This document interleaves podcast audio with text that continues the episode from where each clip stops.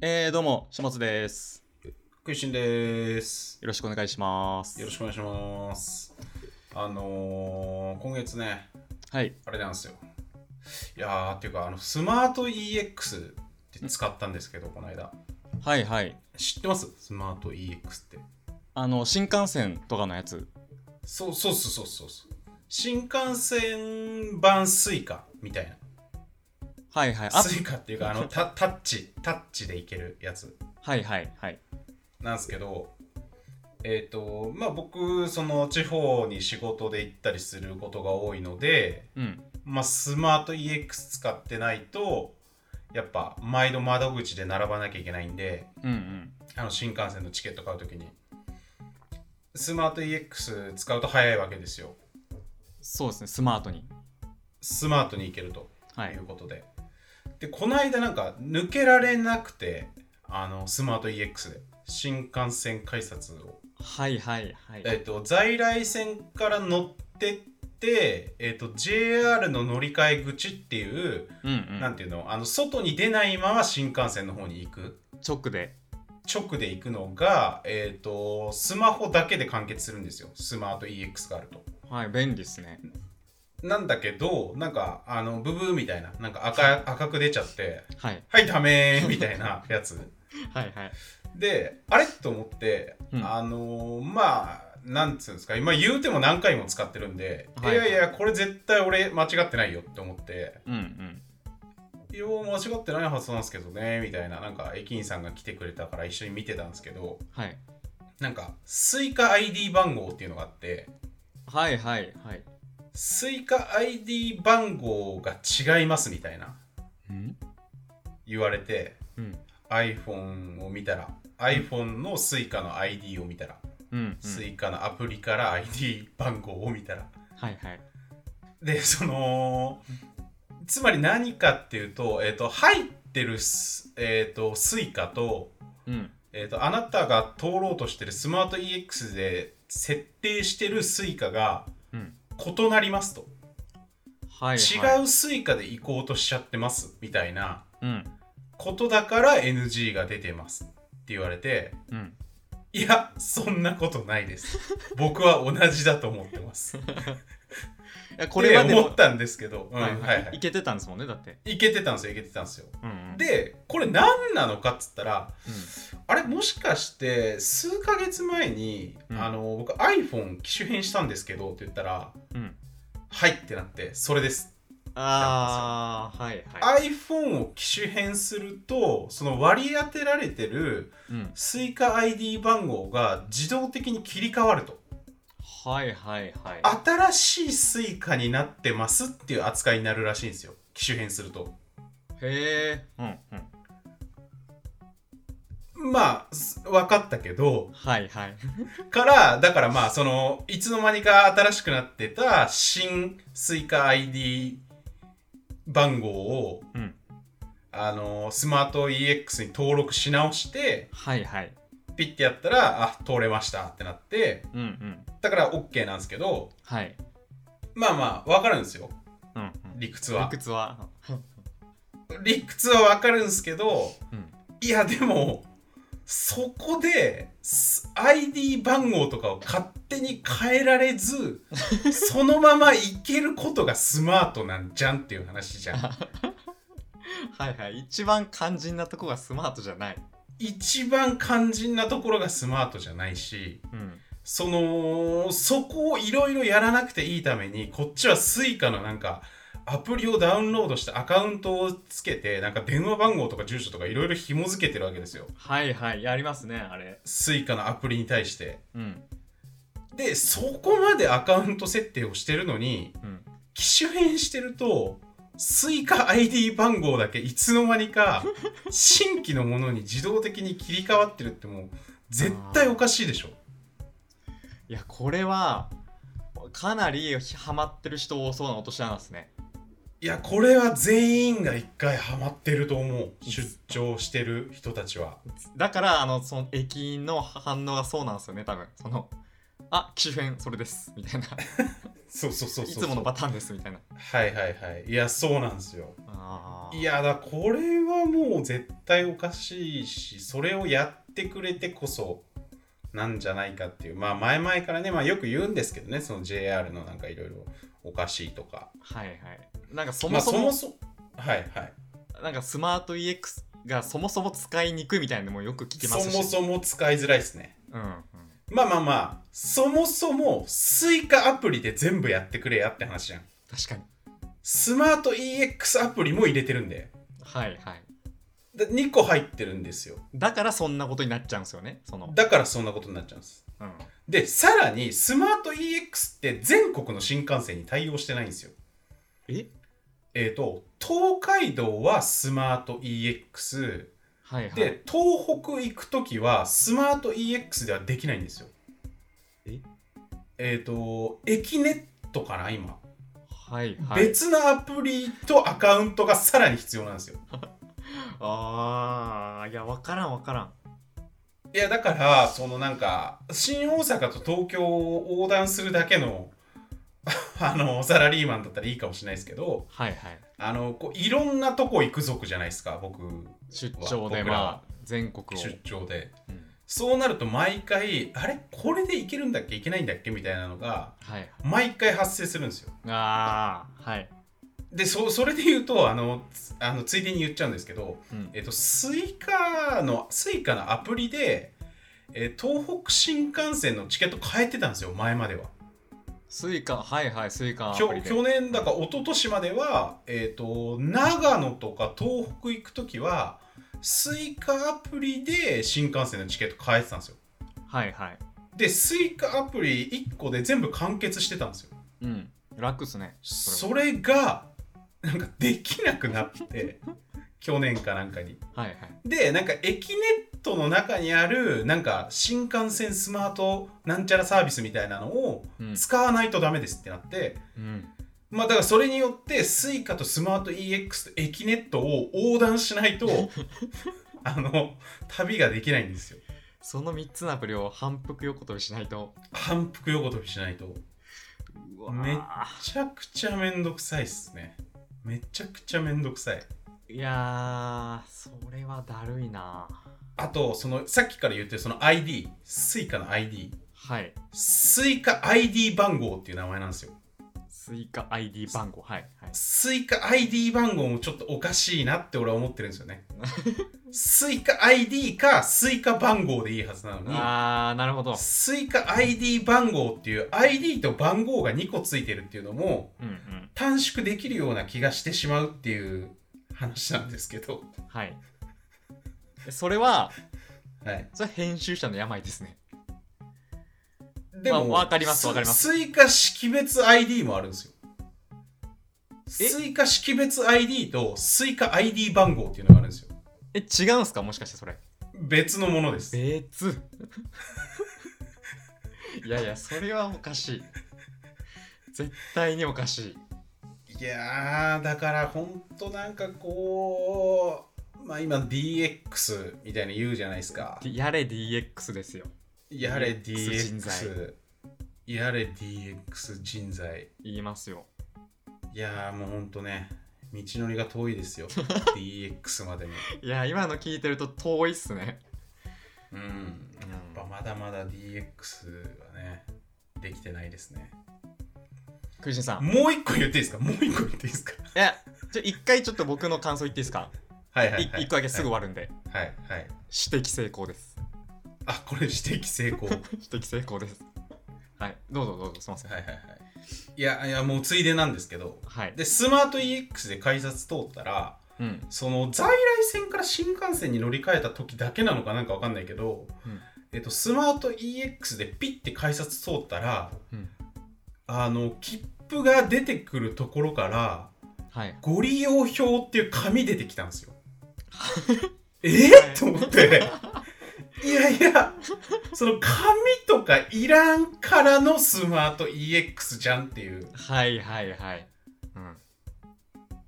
いやスマートって言ってんのにうんこうスマホだけで完結してるのにうんうんさらに紙を出してくるっていう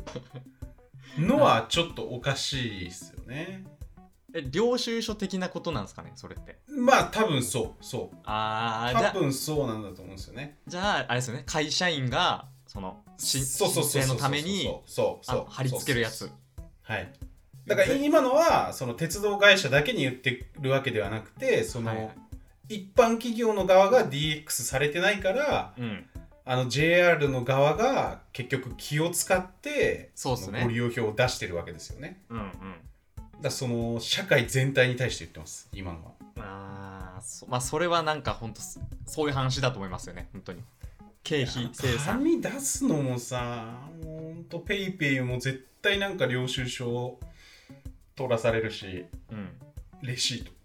スーパーとかでうんでこっちはもうペイペイでもうペイペイってなったらすぐあの移動できるわけじゃないですかはいすはぐカゴを持って移動できるんですよスーパーでうんでそれができてこそのペイペイでありスイカのはずなのにうんえっ、とレシート出るんでお待ちくださいみたいになる んですよそこの5秒はいはいペイペイってなった後うんあレシート出るんでみたいうんなでそれをなんか断んなきゃいけないんですよねあいいですといいでレシーすトいらないはいはいうんめちゃくちゃめんどくさいですレシいやめんどくさいっていうかそのおおかしいっすよねやっぱペイペイだったら紙いらなくなるはずなんでうんうんはいいやーススマート HR こそがやっぱスマートであってあれが本当のスマートですねあれが本当のスマートですねあのー不安になりますもんかあのやってて簡単すぎてえこ これあ確かに確かうんにいやわかるわかるわかるいいけてんのこれっちょてっという、ねククラウドサインもちょっとなるもん俺ああのクラウド契約サイン書はい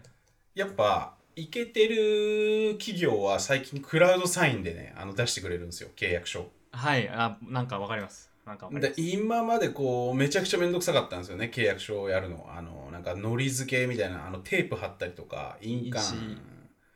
はいイニシエやったりとか印鑑やったりとかもうそれ全部いらなくなるもう30秒ぐらいで終わるようになるんではいはいあのなんかまあもちろん内容の確認はあるけどあの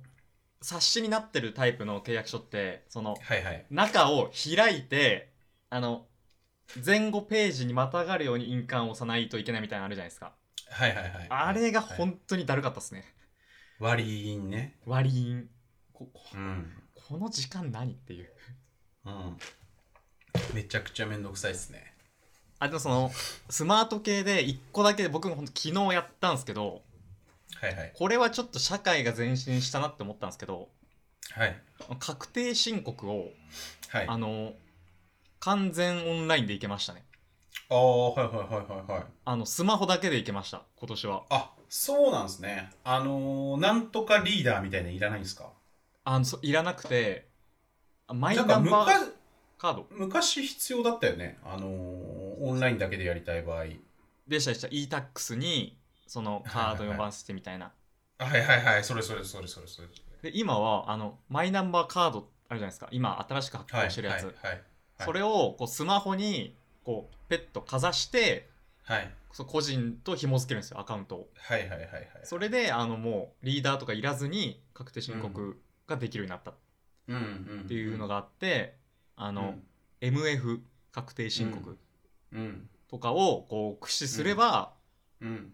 いけましたね、今今年年はは一瞬で楽勝で一瞬ではない ないかったですまあ23日でさっとあでもそのやろうと思ってからは1時間ぐらいではいはいえ1時間ええすごっあの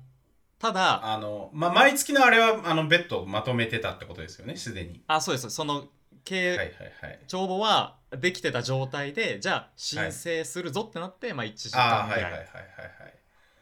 え、確定申告の帳簿っていうか、あの、レシートとかどうやってまとめてるんですか、下本さんは。あのもう全部カードでその経費系は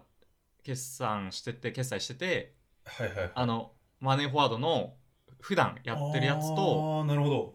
で MF 確定申告ってアプリがあってはいはいはい。それでこれはその事業の経費売上とはかいはいをはいはいはい。抽出してできるんですよ、へなんでそういらなかったですねそのあー新たにレシートとかへーへ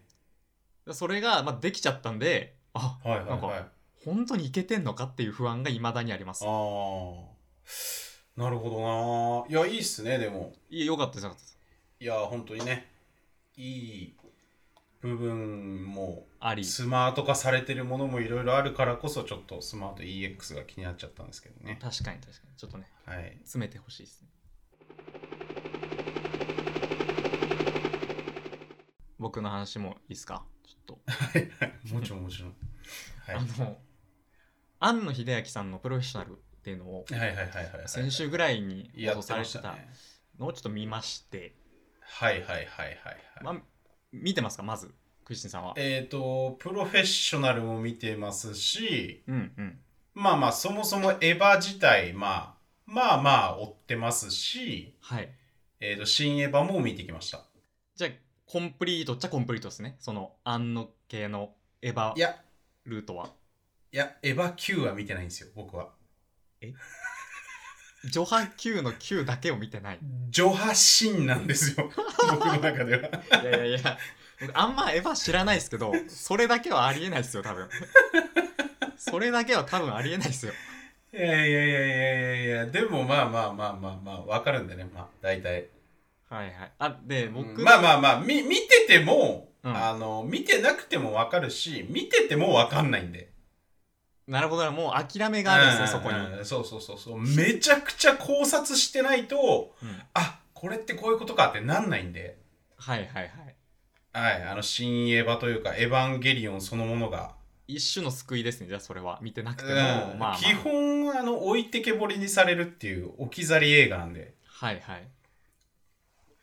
で、はい僕はエヴァンゲリオンを、あの、はいはいはいなんか1話の最初の5分ぐらいしか見たことなかったんですよ、これまで。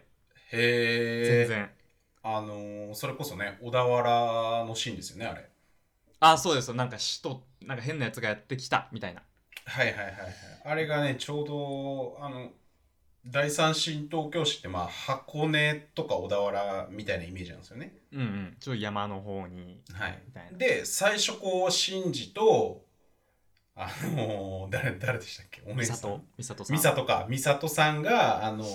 美里さんが迎えに来てくれてうん。なんか「しんじ君の乗りな」みたいな車に乗せるみたいなシーンがあるんですけど、うんうんうん。あまあ多分なんか小田原駅っぽい感じあー、はいはいはい。なんすよ多分なんかあの看板とか見て見ると「うんあの北条なんちゃら」とかっていうのがあうんの書いてあるんで、ああ。はいっていう話でしたはまあそ、その辺っぽいと。いはいはいで、まあ、エヴァ、見た、それ、そそれは見てなかったなと思って、はいはいプロフェッショナル見たときに。で、今本当に、改めてエヴァンゲリオン見始めてるんですよ。初めて。はいはいはいはい一話からはいはいはいえシン・ゴジラは見てますかシン・ゴジラを見てます。はいはいはいはいあんの作品はそれが初めてで、はいはいエヴァをまあ見てるっていう感じなんですけど、はいはいはいはいいやなんかそのお置いてけぼり感ってのがすっごいわかりますね「エヴァンゲリオンああそのアニメ見てる時点でってこと」アニメの時点でああそうっすよそうっすよそうっすよ、なんか「え何これ何これ」みたいな急にうん世界が展開していくじゃないですか、うん説明なしにうんうんでみんなが言ってたのはあこのことかと思ってうんうんうんうんうんはいはいはいでそれあの最後まで全部見てもそうなんでそうあーきついな きついっすねそれあ見ようと思ってるんですけど、はい一応はいはいそうまあそうかそういうもんなんですねはい、はい、まあまあ一部わかる部分もあるぐらいな感じはでい、すね、だからこれまでその AT フィールドとかネルフとか、はい、はいはいはいはいはいそのはワードだけで聞いてたのがこう、いなんとなこれくかとうん、つながってこう、うん点と点がみたいなはいはいはいはいでまあエヴァはそんな感じで楽しんでるんですけどはいはいはいあのプロフェッショナルではいはいそうはい思っはい。たえー、今どこまで見たんですかちなみに。えっと3話ぐらいですねまだあほんあ、と昨日か。から見始めたんでえでプロフェッショナルで、ー、はいはいはい。まあ、あ、あれはすごいその4年間かけて取材してはいはいはいはいそのすっごい大変な制作現場だっていうのがまあ端的にわかるじゃないですかはいはいはいはいあの感じってなんか人によってその現場のお祭り感みたいなそのはいはいはいわちゃわちゃ感なのみたいなのっはいはていすごい好きな人と嫌いな人が分かれそうだなってちょっと思ったんですよはいはいはいでそれ自分がどっち派かなって思った時にはいはいめちゃくちゃ嫌だなって思ったんですよね ああはいはいそのもういつ終わるか分からないみたいなそのちゃぶ台がいつひっくり返るか分かんないでもはいはい期限はあるみたいなはいその感じがすごい嫌ではい僕は嫌だなって思っちゃったんですけどはい食いしんさんどっち派ですかそれで言うとああいう現場っていうかそうっすねえ自分がそこにいる場合ってこといいる場合もだし普段の仕事とかでもしなんかそういうプロジェクトがあった時になんか楽しめるかあ拒否反応出るかっていーう、まあまあでも割と楽しめる派かなあーどっちかっていうとそうな気がするはいはいはいまあやっぱ雑誌の仕事とかがもともとそうだったんであまあまあまあなんつうのまあお笑いもそうだしねーそうか基本タイトめなしイメージですもんね雑誌ってその割といつも詰め詰めでうーんそうですねそうですねまあそれこそあの会社に寝泊まりしてみたいな世界だったんであーしかも終わりないんでね一生それが雑誌を打ち切らない限りうんはいはいえだって当時さん先輩30とか40とかだったけどうんもう10年20年それをやってきてる人たちだからはいはいあーだなんかそういう意味ではなんかまあそこのアレルギーみアレルギーというほどのなんか拒絶反応みたいなのはまああんまないかもしれないですね。うーんうん、なんか本当にそのクリエイターでも多分パッキリ分かれそうだなっていう感じなんですよねそこって。うんうんうんまあ何回も僕言いますけど森博はすごい多分逆うんでうん完璧に締め切りを守るみたいうんなその前倒してみたいな感じなんで、うんまあ、庵野秀明はこういうタイプの人なんだっていうのをね見てちょっと思いまうんうしんた。うんうんうんまあでも森博ぐらいしかいなく ないいや僕のあ観測範囲は狭いです。まあまあまあでもそのえ映画映画で言うとあれなんですよえっ、とまあジブリまあ庵野さんはあれはまあ完全にもう宮崎駿の真似なんでああいうやり方をするっていうのはあなんかはいちゃぶ台ひっくり返すとか絵コンテがないとかでこうなんていうのえっ、とこうピリピリ感という言葉かわかんないけどそのいい緊張感を持たせることによって作品に還元させるっていうのあは、はいはい。なんかジブリっぽいというか宮崎駿とか高畑勲的なうんうんのもそうなんですけどじゃあその逆は何かっていうとまあ森博もそうだと思うんですけど、えっとはいディズニーなんですよ。ああはいはい、はい。ディズニーはこう世界中でヒットする作品をこうマーケティングの視点をうまく使って量産できる体制っていうのに持ってったんですよねビジネスとしてビジネスとしてはいはいはいいやもちろんその一本一本の映画作りの現場は徹夜とか発生してんのかもしれないけど、うん、まあ、全体で見るとこうある程度こうなんていうの次から次へと作れる状態うんうんうんにしてるっていうまあだから庵野さんとか宮崎駿さんとかはそれができない できないですよねはいまあでもそのディズニーにはないそのエッジの立った作品が生まうれ、んまあそうですねまあどっちがいいのかっていうのはまあいろいろ考え方あると思うんですけどね、なるほどなるほどうん、いやーまあだからサカナクションとかもさはいなんつうのやっぱめちゃくちゃブラック企業的っていうかあなんて言うんだろうなこう山崎山山口山口一郎さんが、はいあのやっぱ昭和の文豪みたいなスタイルに憧れてるからーうんうんこう詩を書く時とか曲を書く時にもうめちゃくちゃ悩んで悩んでみたいなうん寝食を放棄してやるみたいな、まはあい安野さんもそういう感じだったけどそうっすねそうですねまあなんかだからそういう方がね、まあいいものができるのかなんかわかんないですけどね。まあ、フィットするのがクリエイターには多いのかもしれないですうねんそういううん。タイプがどうなんだろうな。音楽、映画、小説。うん。あでも村上春樹はそれで言うとその割うと、ん、まあそうです違ね。うタイプ森ですよね博っぽいタイプうんうん、ですよね、多分。毎日こも文字数でしたっけなんか原稿用紙なのかを書き続けるみたいな決まった量淡々とやるタイプですよね。うんなんかでも結局そっちの人の方があのーなんなんですかね 今の時代はなんか大成する人がそっちの方が多いっていうのはあるでしょうね。あーうんうん、長く続けられるしうみたいな、んいや東野圭吾とかも知らないけど多分そっちタイプじゃないですか。理系だしなんかそうあでしょんななんか、うん、いっぱい作ってるってことは。うんそうなんすよね。まあね。はい。ななんでしたっけ今の話。まあそのプロフェッショナルの感想なんですけど、はいはいはい。だああいうのはその人、はいはまあ僕はそういう風な感想を持ったんですけどうん例えば全然、クリエイターが見たら、うん、あこんな作り方してんのやべえなっていう感想の人もいたしうんうんうん、そのうん、立場によっていろんな感想を持ちそうだなと思ったんですよねあれは、うんうんうんうんうん。そういう意味でめっちゃ面白かったですねあのプロフェッショナルあーえっともう一個例えを思い出した。なんかいつも僕同じ人の話ばっかりしてるけど宮崎駿とか、はいはい、えっと宮本茂はいはのい「ちゃぶ台返し」って聞いたことあります、あはは ななんか聞いたことありますよ宮本茂あのマリオとかあのドンキーコングとか作った宮本任天堂の宮本茂さんのうんなんか名物としてちゃぶ台返しっていうのがあって、うんえー、と9割ぐらいできてるゲームを全部捨ててゼロから作り直すんですよ。うんうんでそれでなんか来年の夏には出て出るって言われてたてたものがなんか2年後ぐらいになっちゃったりするんですよはいはいはいっていうのがあるんだけど、はいや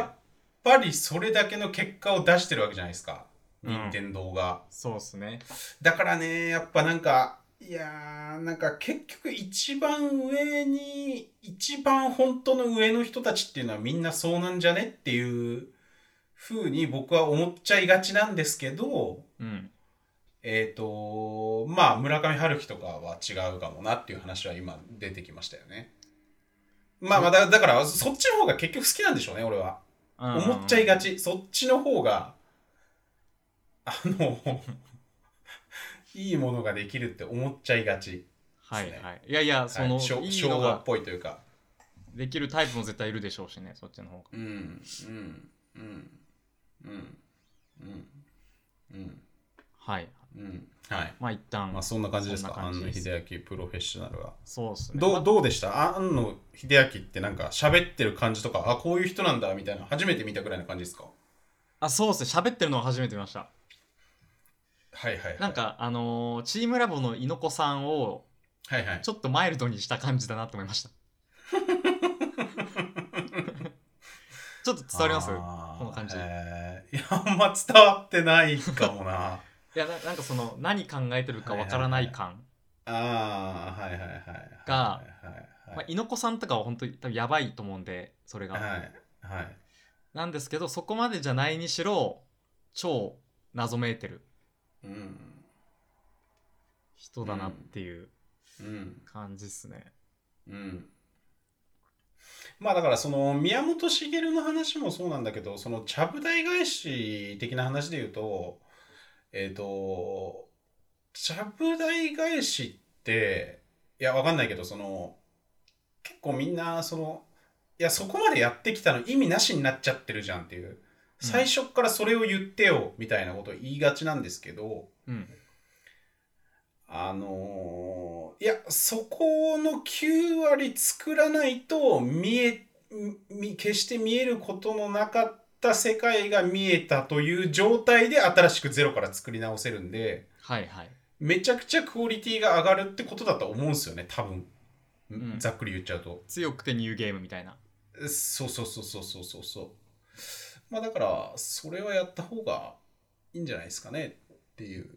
話まあ時間とお金があればうんで食いしんさんとかも一回その記事書いて9 9割まで仕上げてうん全部まっさらにしてやってみるっていうのをはいやったらもしかしたらめっちゃハマるかもしれないですね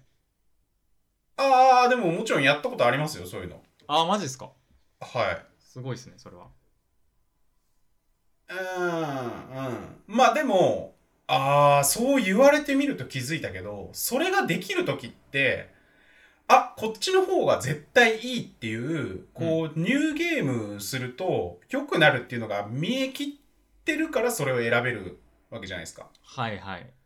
うんなんかそういうことな気がしてきたなああそうそのよりいいのが見えたからこっちで行こうってなるみたいな話というかうんうんうんうんってことじゃないですか分かんなかったら別にやる必要ないですもんねあんまりそうんの、うんうんどうなんだろんうはギャンブルすぎるというか、うんうんうんうんうんちゃうんちゃぶ台を返す時点でもう見えてるという切々はいはいじゃあ趣旨説明はいえー、下食いラジオは毎月1日に下津徳井新が配信しているインターネットラジオです。主にインターネットの話題や森博氏や寺山修司について話す意義の浅いラジオです。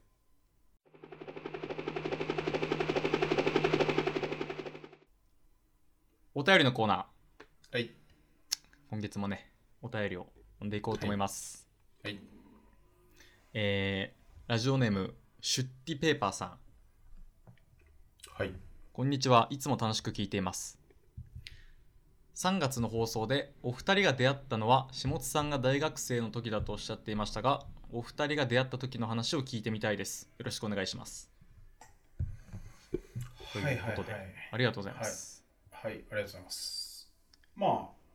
ツイッターですよね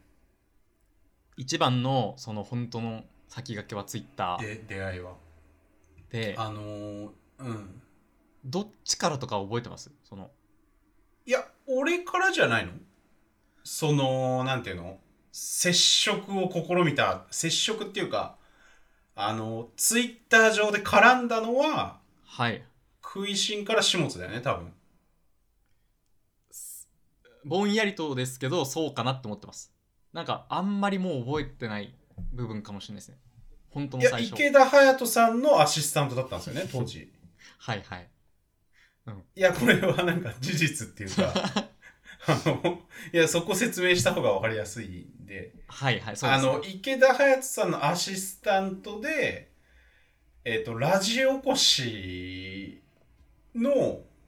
主催者の下妻狩り博さんっていうのがいてはい池早さんが、えっとスポンサードじゃなくてなんて言うんだっけアドバイザーみたいなはいはいスーパーバイザーみたいなバイザなんーか的なうんなんか手伝ってますみたいな感じで、うなんか拡散を手伝ってたりとかはいしてたんですよね。ラジオコシっていうのは、始末がやってた違法サ イトなんですけど、いやそうなんですけどそうなんですけど そこだけ切り取られるともうそれこそもう書き起こし問題ですよ切り取り方の悪意いや、当時ね、はい2014、5年ぐらい、あの、すごい話題になってたんですよね。書き起こしサイト、ゼカヒカみたいな。ぜかひかそうですね、うん一部でね話題にはいはいはい。ザ・ページとかがね。いや、ザ・ペ同じ量を投下しーてジよく覚えてますね。もう僕と空心さんだけですよ。ザ・ページに記事出たの知ってるの。もはいはいはい。え、だからもうそれがさ、あれだよね。ザ・ページに取材されて、なんか、千葉大学の下妻狩り博さんが運営するみたいな、 う、はい。そこまで出ちゃったんだよね、多分。出ました、出ました。で、大学に怒られるんだよね、下津は。大学に怒られました。いやー、いいっすよね。でもやっぱそういう伝説を持ってるっていうか、初めて感じが、してそう学部長って人とそこで対面して怒られましたはいはいねは、い直々に。はいはいえーえ、 君は違法サイトをやってるようだねってなって。 そうそうそう。よからぬことをやってるようだね、ちゃんと言われました。いいやー、すごいっすね。えめちゃでくちゃ面白いです。だその時はもう知ってた感じですかそのザ・ページになんか出てたみたいな時はページより前じゃないの多分。そうですもんねだって書き起こしやってるっていうのが記事になってたからラジオコシが始まった瞬間とかも全然知ってたし、あマジですか始まった瞬間知ってるってのは知らんかったですねそうなんだあー、っていうかまあまあ、瞬間始まったのと同時ぐらいに池早さんがシェアしてたからそこで知ったってことか。ああそうそうだと思いますそそれまでは何も多分分目に触れるあれななかったんで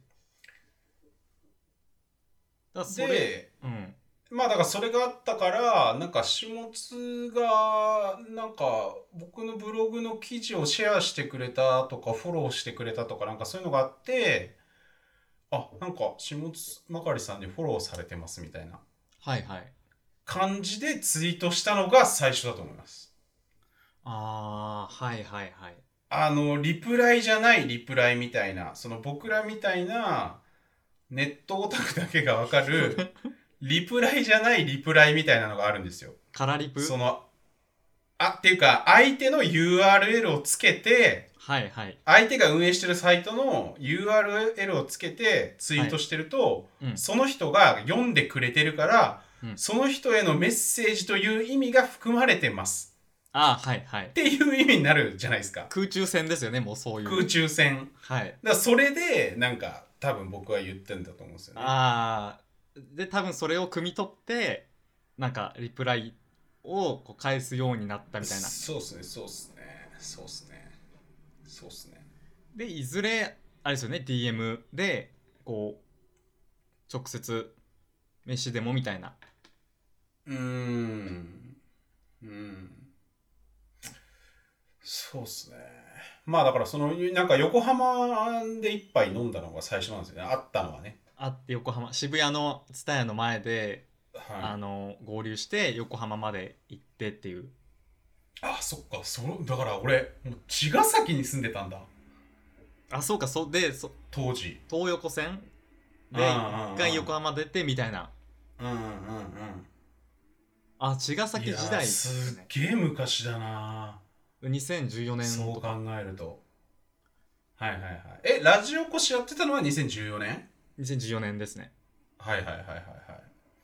まあだから多分その始末的にはお笑いがすごい好きだったからうんだ当時僕がなんか NSC10 期生でしたみたいなのをツイッターのプロフィールに書いてたからそうですね経歴みたいな感じでうんでそれでなんかあの NSC 時代の話聞かせてください的な感じで、うんまあ、DM をくれたのかなんなのかまあなんかそういう話になってじゃあなんか一回飲み行きましょうみたいな感じでうんうんまあそういう流れで、えー横浜で一杯飲むっていううんのが最初ですね。そうですねお二人が出会った時の話を聞いてみたいです。ああ。出会った時。まあそういう感じすですね。け経緯というか流れとしてはそんな感じですね。うんうん僕としては結構そのお笑いの人っていう感じだったんでその 時はそうですね。当時フォロワーが800人台だったっていうのは強烈に覚えてます。そうですねそうですねはい。あのーいや、フォロワー800、なんかツイッター見て、えクイシンさんフォロワー800でしたっけみたいな。多いっす ね。はあ、すごいみたいな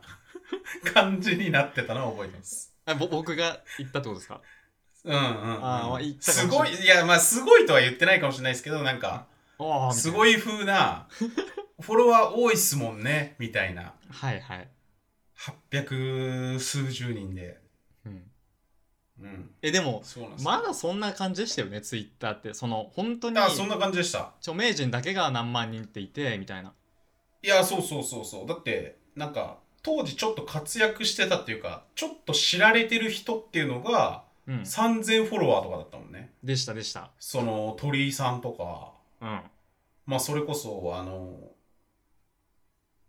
うん、そうそうそうそうそそその当う。時で、なんさか、わかんないけど、す池早さんとかが3万とか5万とかそう、うん、5万ぐらいだった記憶ありますねだよね、多分。ハーチューさんとかも多分、全然一桁だと思うし。いやーそういう時代がねあったんですよねそこから本当ここ何年ここ3000ってマジで大スターだったもんね3000はツイッタースターでしたよあの時の3000はもうツイッターですよねツイッターなんかそのウェブ業界というかうんなんというかねブロガー業界というかウェブメディア業界というかなんかまあその辺で3000いたらおおみたいなみんな知ってるぐらいのうん3000はスーパーサイヤ人みた いな感じですよいやそうですねいやー3000今普通だもんな3000とか5000とかいやーそうそんな感じですよでまあその日にあのおごってもらったのは覚えてます僕は飯を僕は覚えてないですけどまあまいやいやおごってもらってマーちゃんおごってもらってましたよ本当に3000円ぐらい多分あはいはいはい1人分な何何話したんですかねまあでも普通にお笑いの話とかそういうなんか文化オリラジみたいな話だったなとの話とか、はいはいはいうんしてましたねまあそんな感じですねそんな感じで今に至るって感じですかねはいじゃあまあそんな感じでシはュッいティペーパーさんは収めていただければ、あはいありがとうございましたりがとうございますじゃあ続いて行きましょうラジオネーム中堅さん下食いのお二人こんばんは中堅ですこんばんは携帯大手の料金プランが大きく変わりましたがお二人は何か変える予定ですか僕はなんだかんだで格安スマホにしてなかったのですが今回こそは安いプランに乗り換えようと思ってますそれではこれからもラジオを楽しみにしておりますあはいりがとうございますはいはい常連中の常連中堅さんからのはい、そうですね。ありがとうございます。いやえーー安いプランに、今、な、何ですか僕は LINE モバイルなんですけど。今もう僕はもうずっと IIJ ミオミオフォンああ、へーえ。月いくらですか月1000円ぐらいじゃないですかねああ。うんあの一番安いプランえ、3ギガとかの感じですか僕3ギガです容量。ミニマムプラン。へーえ、LINE モバイルでどれぐらい使ってるんですかえ、6ギガだっけな真ん中ぐらいじゃないですか、6って多分。ああ、確か、多分。で、まあ、2、3000円。まあ、ほ。ぼ使い切んないっすよ。うん。まあ、言うてね、今時どこにでも Wi-Fi あるから、うん。まあほんと使わないっすよね 4G で使う機会ってほんと移動中だけみたいな感じで移動中は動画とか見ないんで確かうんでしかもなんかあの LINE モバイルその LINESNS フリーみたいなやつだからに。あ LINETwitterFacebook はあ。はい。ギガ減らないみたいな話なんですよねうんうんうん。うんでも、ほぼもう減る場面がないぐらいの。まあだからほぼ3ギガ以内に収まってんじゃないですかねまあい一応あのテザリングするとき結構するからはいはい。あの出先でパソコン使いたい時に、うん。まあたまにやっぱ w i f i ないところがあるんでそしたらテザリングするからあのそれぐらいのギガ数にしてるっていうイメージですねカフェで作業するとかいう時のために、うん、うん。うん、やっぱお、二人は何か変える予定ですかってことは変える予定ですかで言うと変えないですか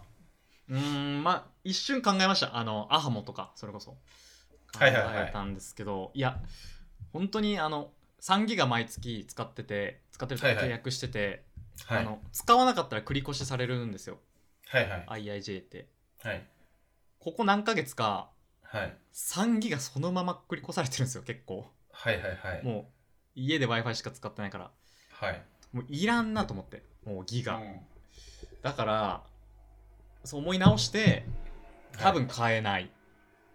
まあ1000円だったら変えようがないですよねコストをカットできないって いうそこまでうんまあまあまあ、だから電話代でしょうね。電話はいはいうん。いや、僕も多分3000円以内ぐらいだと思うんですけど、うん2500円とかかな、多分。うんうん2000台ですね3000円ぐらいだと思うんですけど、たまにやっぱ電話すごいしてる時があって、はいはいあのーやっぱね、仕事で電話がどうしても発生しちゃう時あるんですよね。まあまあまあありますねで、そうすると、なんか、5、6000円とかになってる時あって、たまに。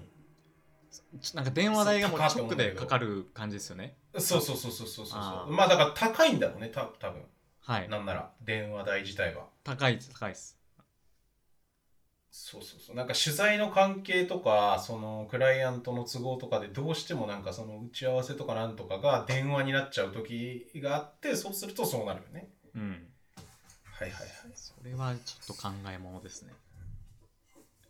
なのでね、で、電話を使う人はキャリアとかアハモの方が MVNO じゃない方がいい場合もあるっていうのは覚えておいていただければと思います。はいはい。なんかありますかさらに。あのいや中堅さんはだからアハモとかそれこそまあされるんでしょうねってちょっと思いましたねはいはいはいはいはい。まあでもいいや、選択肢中堅さんってさ、めっちゃリテラシー高そうなんだけど、やっぱ、はいはいなんでしてなかったんだろうね、逆に。もうめんどくさいの言ってんじゃないですかやっぱりあー、そうなんすね、やっぱ。そうなんだよな。まあめんそうなんだすよ。うん。まあ一回やっちゃえばいいんですけどねまあ重い腰はなかなか上がらないっていうのもなんか俺そそこの苦手意識いつの間にかなくなったかもなその申し込み関係あああでもなんか役所とか行くのすごい嫌いじゃないですかその法務局とか嫌いだけどやらざるを得ないからやれるようにはなってるんですよねはいはいはいなんかシステマティックになんか土日に準備してもう月曜もう行きますみたいな月曜午前中には行きますみたいなうんうんうんいやなんつうのでできない人っていうかこうダラダラダラダラそのやりゃいいのにやらずにこううん過ごしちゃうっていうことがなくなったというか、うんうんだからそれ多分今、その法務局の話で、仕事だとやらざるを得ないじゃないですか。会社、法人運営のために。そうっすねから、なんか、やれるようになった説あるな。なんかなんかすげえ普通に電気料金のクレジットカードへの切り替えとかす、もうすぐするようになったもん。へーなんかそういう関係のやつ。仕事のノリで行けるようになってきたうんうんうんうんうんうん。もうタスクとしてどう処理すればいいかみたいな。うんなんか方程式が見、見えてますね。僕の中で。もそううデスクを完全に片付けて、もうその封筒だけが置いて ある状態みたいな、はいはいなんかそういう感じでもう見えてますね。もうそれに向き合わないともう俺は逃げられないみたいなそうっすね、そうっすね。えそんな中でもはいはい。これちょっといけてないんだよなみたいなやつないんですか今今うそのいあるじゃないですかなんか片隅に頭のこううっすらあるあれみたいないやー、まあ、あの僕全部タスク化して書いてあるんで、そういうのも。はいはい仕事、プライベート関わらず。トゥードゥツールに。今で言うと、えっ、ー、と、ないですねない 綺麗さっぱりあないかな。あー強いて言えば、その、タスクじゃなくて趣味的な意味で、うん、いえっ、と、自転車買いたいなって思ってるぐらいですね。やそれは全然タスクじゃないですそ れはなんか欲しいなぐらいじゃないですかただただいや、でも、だからだからちょっと、自転車見に行きたいなっていうのはずっと抱えてるから、行きたいんですけど、行けてないっていう。タスク風になってるんですね自分の中でそうそうそうそうそうそうそうそう。それはもうワイズロードにそうしないと行もうって行かないからさ。くださいはいはいああみたいなのはあるけど、書類関係とかはないっすね。それは優秀ですね普通にうーんそうなんかタスク化して処理しないと逆にもう気になっちゃってしょうがないんですよねうんうんうんからなんかタスク化されててでそういう郵便局行くとかはもう最速で処理されるようになってる んで はいはいあー、はいシステマティック DX 人材ですねやっぱ DX 人材なんですよミスター D ミスター D いやそう名乗っていきましょうミスター DX めちゃくちゃダサいけどうんいやーほんとそうっすよいやまあまあだからそのなんかあのー、あれっすねそのまだまあまだそうですねはい うん終わりですはいはい。なんでもないです。はい。まあまあね。まあ、だからそういう感じでね、ちょっと、さっと変えてほしいですね。もう、ガッともはい。う、思い越しを。変えてください。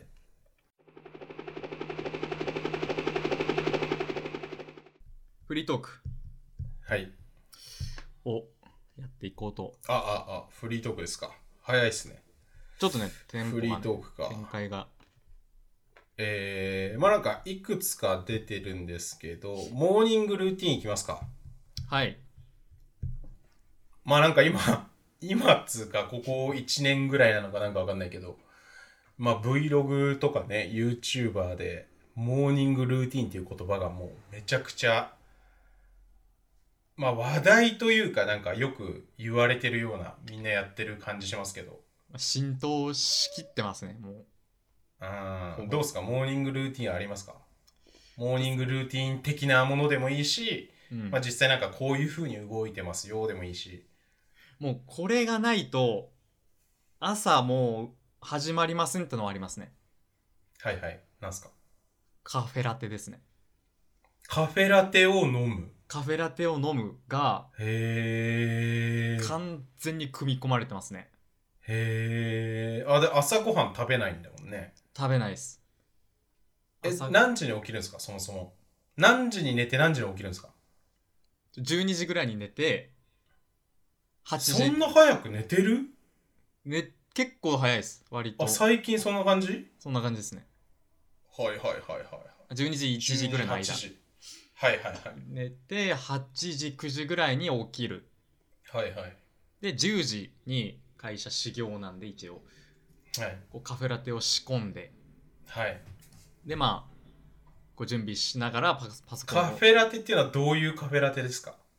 これもこれももうこのカフェラテってのがあって はいはいはいはい。いや、もうそういうところが、あの、大事やりたいんで、はい。モーニングルーティン。あの濃縮されたコーヒーのやつがあるんですよ、あのペットボトルはい入って、はいはい。これに牛乳を混ぜるとカフェラテが簡単にできますへー商品がはいあってもう、はいまさにそれなんですけど、え、それはあの、ネスカフェとかそういう有名ブランドではないブランドなんですかえっとボス的なボスボス的なやつが出してあ、あのボスあのボスへーが、はいはいはい。その6倍濃縮みたいなそのへーカフェラテベースみたいな、はいはいそはれい。にこう牛乳を注いではい。電子レンジで2分チンして、はい。こうデスクに持ってきてはい。でパソコンを開き始めるっていうのがはい。もうほんとここ3年ぐらいずっとそんな感じえ、えいや、歯とか磨いてないじゃないですか。ああそうそうあな、流れで言うと。確かに確かにな、あ流れ、全体の流れはどんな感じなんですかあそうですまあ顔を洗ったりとか、はいはいはいはい。あ朝起き。てあ細かめのモーニングルーティンですねちょっとはいはいはいはい。あのちょ僕お特殊かもしれないですけどあの、はい、頭だけまずシャワーを流してあの、洗面台で風呂場で風呂場で頭だけ 風呂場で頭だけい逆にめんどくさくないやあの服,、へえ、そうなん服だを。脱がずにそのはい。頭にシャワーをこう当ててえ、え、え、上も脱がないの上脱がないです上も脱がないで頭だけシャワー浴び て、えー、え、どうしてもさ、風呂場でさ、シャワーやるとさ、はいこう跳ね返りでさ、ちょっと濡れちゃわない服。それはもう編み出しましてテクニックをはいはいはい。シャワー首だけこうニュッと出して、シャワーヘッドをできるだけ頭に近づけるとあのシュワーってなって 頭その頭皮の箇所で跳ね返らないですよあんまり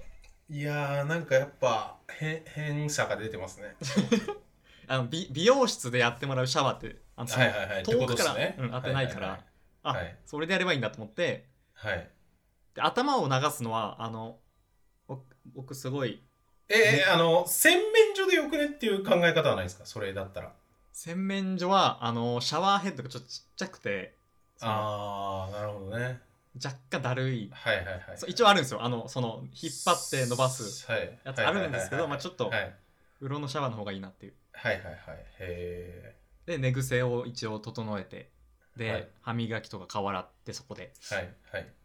でだから本当このそうですねこの半年間ぐらいはそはいの、い、つものルーティンにそれに加えてはい爬虫類のお世話をして ますねあー朝トカゲタイム が朝ともう朝とかけタイムがあって餌が餌やりでもあるんですかあの、ま、安否確認をしてまずはいはい生はいはいきてるかどうかはいはいはいはい挨拶をしてみんなにはいはいで朝朝食べるやつと夜食べるやつがいてえー、はいはいはいで朝食べるやつは朝に餌を与えたりあの掃除とかしてっへていうのがもう今は毎日の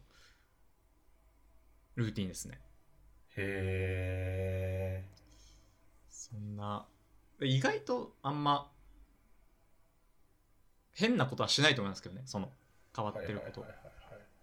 まあえっ、とカフェラテがポイントってことですねカフェラテがポイントですね一番の肝夏夏は夏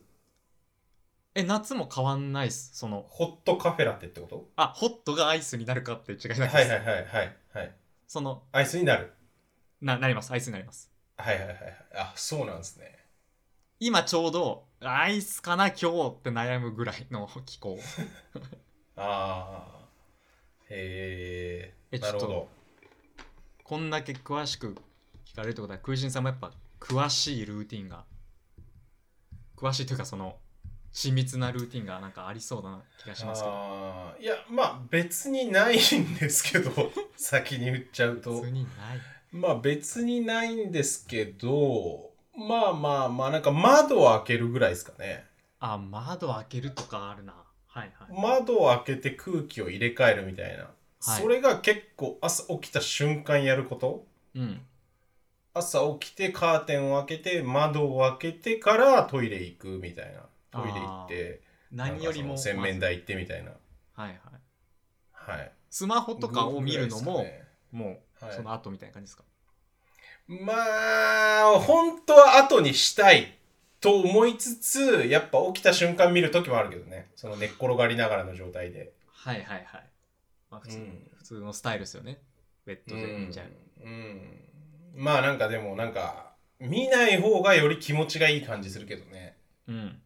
朝からディスプレイじゃない方が朝からブルーライトじゃない方がうん気持ちのがいい感じはするっすけどねそうっすね。はいまあまあほんとそれだけですね窓を開ける電気つけるはいまあサプリ飲むぐらいですかね朝は水飲む水とサプリ飲むみたいなあー水は飲まないんですかそれで言うと水、まちまちっす、水は。 飲みたい日は飲む飲みたいあ今はなんか花粉症の薬とかをこう飲んでるんで、はいはいはいはいの飲まざるを得ないんですけど、飲んで。あじゃあそれがない時はもういきなりカフェラテ全然そうですね。いきなりカフェラテですね。へえないんかきなりカフェラテもあるんだいきなり寝起きアイスコーヒーとかめっちゃ気持ちよくないですかその、あーあんまないっすね水飲むかなああ。まず水飲むっすね結構食いしんさん水飲みますよね。はいもうずっと思ってたんですけど、み水飲むなって思ってました、割と。そうですね多分下食いラジオでもすでに指定したことあると思うんです けど確かに。水は飲んでますね水そうっ2リットルす水。 23リットル飲みますねいやー、全然飲まないですね、それで言うと僕は。はいそんな感じですかねはいはいなんかありますかまだなんか、消え失せちゃったルーティンとかありますやってたけど、やめちゃった。あーまあまあまあだから一瞬やってたで言うとやっぱストレッチとかはいはい、朝ストレッチ。朝ストレッチうん。はすると絶対いいとう思うんうんうん。まあめっまあまちゃこう体柔らかくなった状態でスタートできるからあ。うん。まあ、凝り固まってますからね、寝起きて。うーん体がバキバキだし。あーまあそれで言うとお風呂入るな俺毎朝っすか。毎朝8割9割ぐらいお風呂入りますねもへうえ、ああ、のそうシャか。ワーだけじゃなくてえー。風呂かえ子供の時もそれやってましたもしかしてやってないっすよいやもしかしてそのい家庭のその流れを引き継いでの感じかなって いややってないっすねまあ確か朝風呂入って学校行く小学生嫌っすもんねちょっとまあ会社員だとねやっぱ朝行く時間決まってるからなだから結構お風呂でスマホチェックする時もありますねああお風呂が結朝構のメールチェックとかリラックスタイムになってるんですねうん風呂朝風呂本当にあの朝とか昼に風呂入ろうって全くなんないんですよねまあ普通なんないでしょうね 普通っすねまあでも普通に全身の汗を流した状態で一日が始められるんでうん気持ちよさは上がる気しますけどね確かにだって汗だくになってるわけじゃん寝てる時って意外とそうなんですよねうん何リットルとか汗かいてるっていう汗ベタの状態でずみんな生きてるわけでしょ一日え自分から汗ベタやんって思うけどみんなじゃあ空人さんからしたらもう超不潔状態でみいんなやいや不潔とは言わないけど汗ベタだなっていうのはちょっとあるというかまあさすがにまあ確かに夏とかはうわ汗べただなとか思いますけどねうんいや僕結構ね一年中お風呂入ってからなんですよいやまあだから逆に言うとこうすぐその後出るのにお風呂入ってから出る時あるんで、はいはいそうすると夏場だとめちゃくちゃ暑いんですよね体 がもう温まっちゃってるからほてった状態でほてった状態で歩き始めてからもう汗出てると思うんいでやいやそれ結果的に人より汗かくじゃないですかそれもうトータルうんまあだから冬はめちゃくちゃ気持ちいいですようわーあー外寒いってあんまなんないからはいはいはいああ、はいそうっすねえ結構風呂ってのはじゃあ肝っすね朝風呂はなんか理にかなってる気するけどなあとなんかあるかなまあまあでもそれぐらいっすね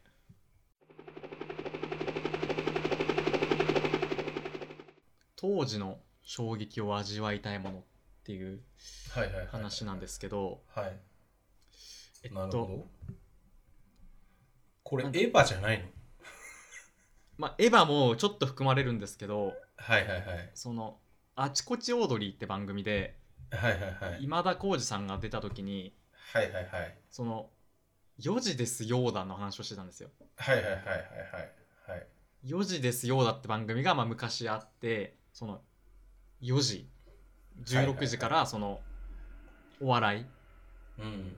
芯を食ったお笑い番組をやるっていうのでめっちゃ人気になってたと、うんでもとうんうん大ブーム一大ブームになるぐらいうんうん人気になってたって話をされてたんですけどうんでそんなんで言うと、うんあのダウンタウンとかが人気になった、なり始めた時のの,、そのインパクトってんものすごかったんだろうなって、うんうんうんうんあの要は以前以後で分かれるぐらいダウンタウンって衝撃的な漫才をやるでおなじみじゃないですかはいはいはいだからそういうそれぐらいのなんかはいインパクトを与えたもの、まあお笑いに限らずはいはいはいで結構あるなと思ってはいはいなんかここ20年とかではいはいあんまうわこれはやばいなっていうその社会にこれはやばいインパクトを与えたなってものって意外とない気がするんですよいやそれはおっしゃる通りだと思いますですよねうんうん iPhone とか言われるんですけど、うんうんいや iPhone ってまあ確かに今となってはですけど、うん別に昔もインターネットあったしうんフォーマはッいはいはいはいトはでいネットできてたから、はい。うわこの登場やばみたいな 感じではなかったはいはいはい。と思うんですよそれで言うと霜降り明星とかじゃないですか。霜降り明星はすごいですよだから今まさにちょっと味わってる感じですよね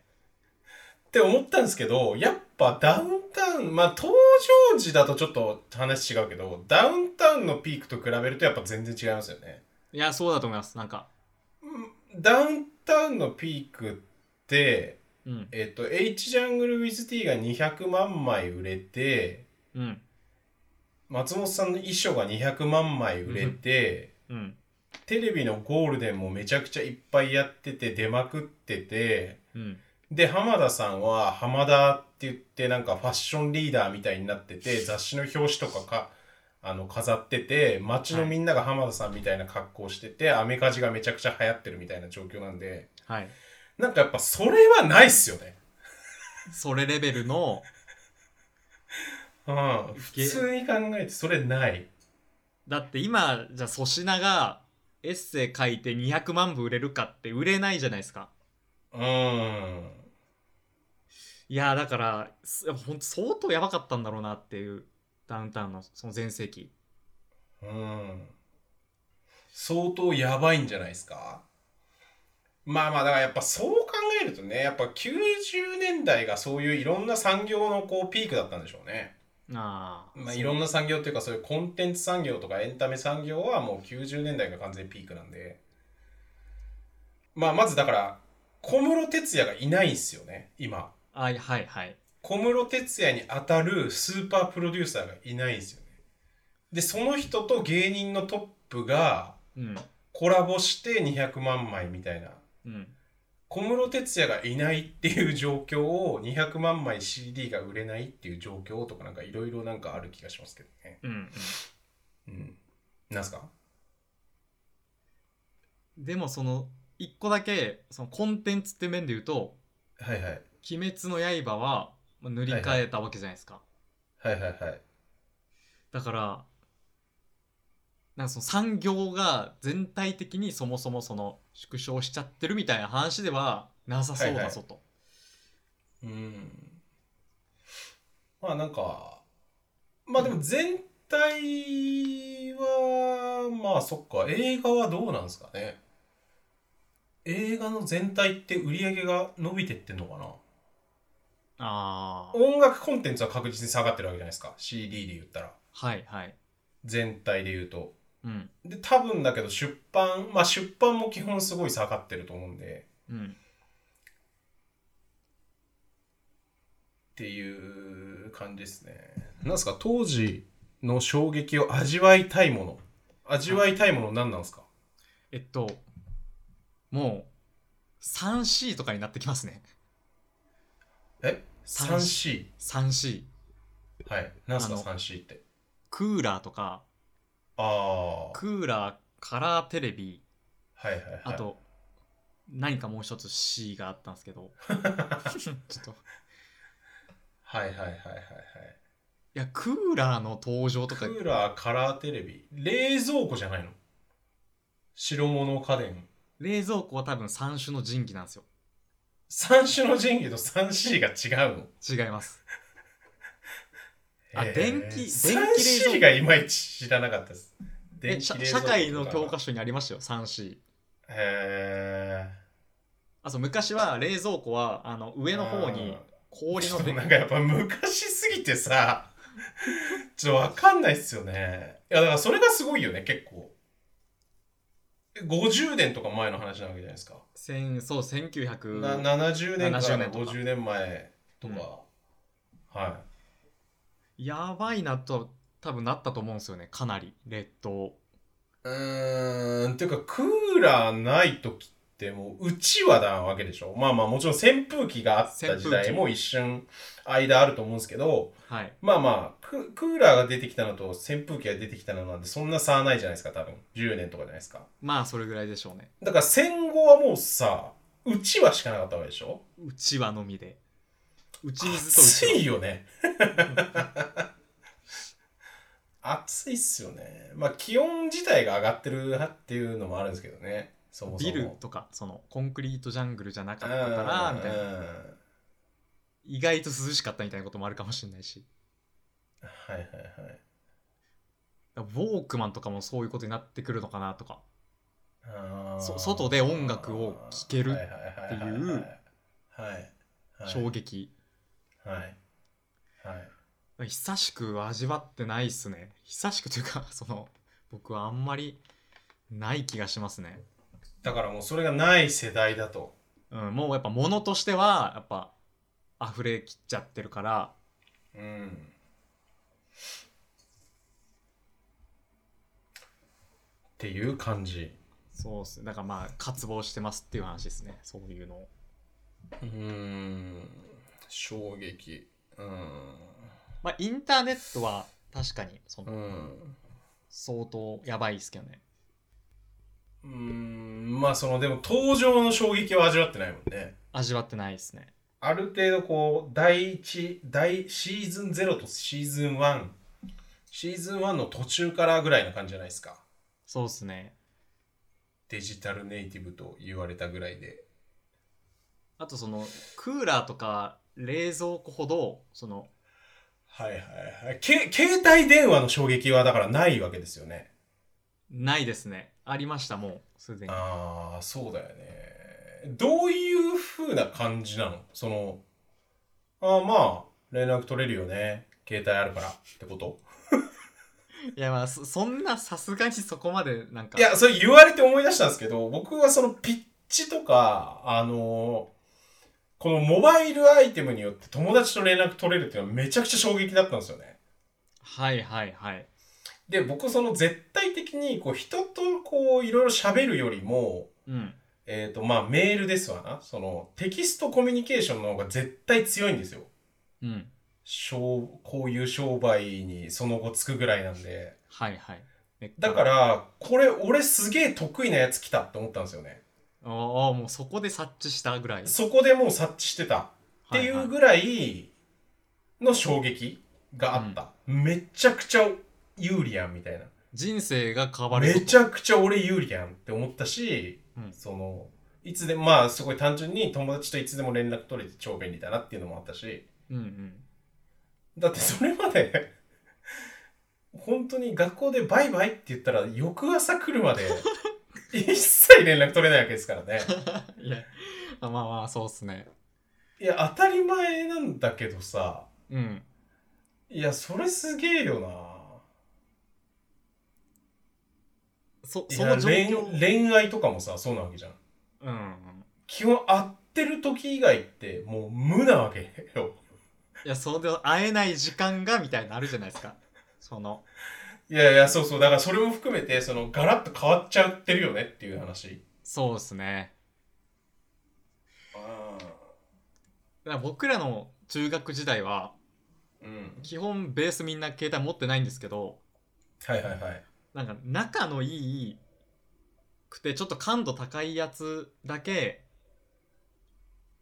なんか親の携帯を借りてはいはいはいへ連絡取り合ってましたえメールメールでちょっとそれも今考えたら嫌なんですけどまあまあまあでも中学生だったらねそんな感じでもいい気するよねうん何々くんからメール来たよみたいなので渡されるってこと携帯をあなんか時間を決めてそのだ夜だけとかなんかみたいな感じでやってた気がしますねだからその「何々くんから来たよ」みたいなのはちょっと嫌だ からたそのやり取りするならこの時間帯ねみたい な取り決めちょっとディストピアっすね。え、それ、それなんかさ、学校の方で決められてんのあな全くないですそれは自分たちだけであでもう一つちょっと思あ。いえ、出してたんですけどか、携帯持ってなかったの中学の時。ななかったですなかったですえ、中3も中3もほえぼほぼ全員ない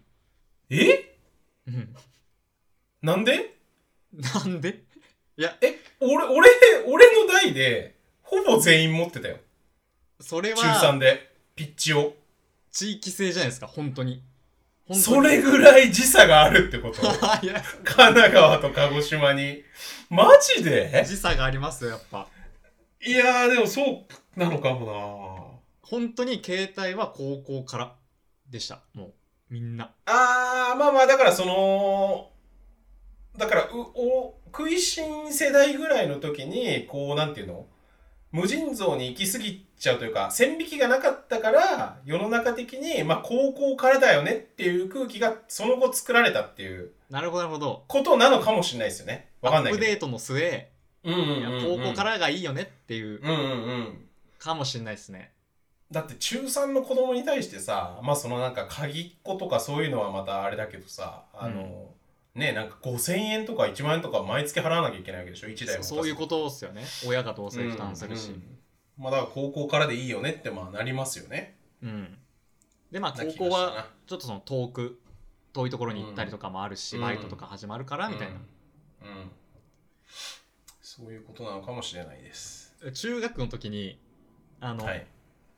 クラスで4人だけインターネットできたんですよ、僕のクラスの中ではいはいはいで仲良くてその4人が僕,、うん僕含めてうんでそこで初めてチャットをしたのを覚えてますあー何のチャットですかえっとああその4人でってこと4人で、えっと、BBS はいはいはいはないんかパスワードで入れる BBS があったんですよへそこに入って会話をするーへーっていうのがもうめっちゃめっちゃ楽しかったですねへーありえないぐらい楽しかったへーなんかあんま変わってないな俺の世代 とそれで言うと